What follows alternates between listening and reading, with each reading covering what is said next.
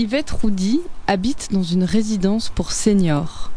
On a été reçu par une hôtesse à l'accueil, puis on a marché sur la moquette feutrée des couloirs, on a pris l'ascenseur et on a sonné chez elle. En entrant, ce qui m'a frappé, ce sont tous les livres, beaucoup de livres de femmes, et puis les toilettes. Sur la porte, il y avait écrit en très gros Ministère des droits des femmes. Elle nous a dit en riant que c'était pour se rappeler qu'on met toujours les femmes aux chiottes. Et puis, elle s'est servi un whisky qu'elle a mélangé à de l'eau et on a branché le micro.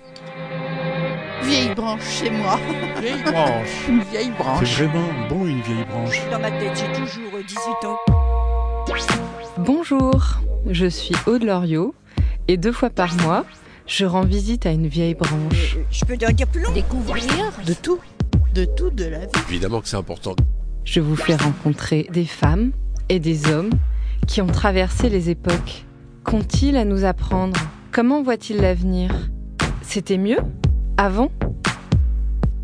Vieille branche, c'est le XXe siècle qui chuchote à l'oreille du XXIe.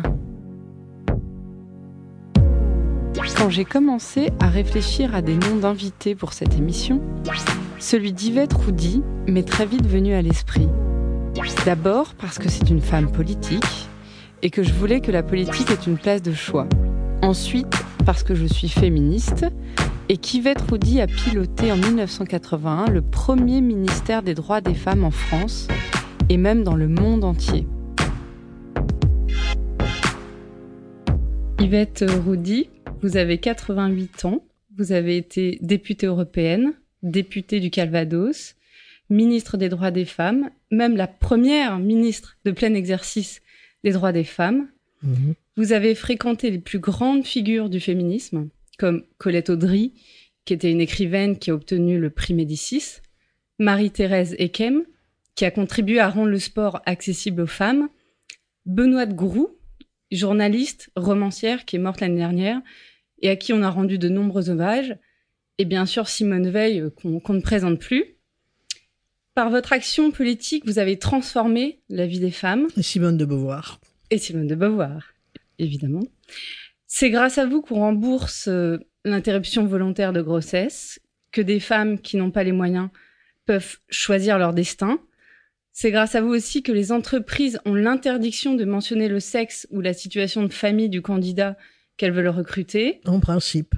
Voilà, vous avez aussi euh, contribué à fonder l'association des femmes journalistes, qui est un peu l'ancêtre du collectif euh, Prenons la Une, dont je fais partie, un collectif qui milite pour une juste représentation des femmes dans les médias. Bref, vous avez un parcours impressionnant, je dois dire, qui inspire le respect et qui constitue un, un vrai modèle. Quand vous regardez tout ce parcours, tout ce que vous avez fait, est-ce que vous avez l'impression que les femmes aujourd'hui sont conscientes de, tout ce qui a été fait et du fait que des reculs sont toujours possibles? Non, je ne crois pas que les femmes soient conscientes euh, de ce fait euh, évident euh, que rien n'est jamais acquis et qu'il faut toujours recommencer. Je pense que elles considèrent, euh, semble-t-il, que ma foi, nous, nous avons plusieurs types de femmes. hein. Ne, mélangeons pas les choses. Il y a ce que j'appelle moi les femmes d'en haut et les femmes d'en bas. Alors, il y a les femmes d'en haut qui, comme le terme euh, l'exprime, euh, ne connaissent tout. C'est-à-dire qu'elles elles ont le privilège de, des études et, de, et du milieu social. C'est-à-dire qu'elles ont réussi à, à connaître tout.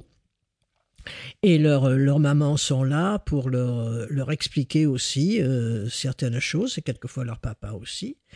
Et bien sûr, euh,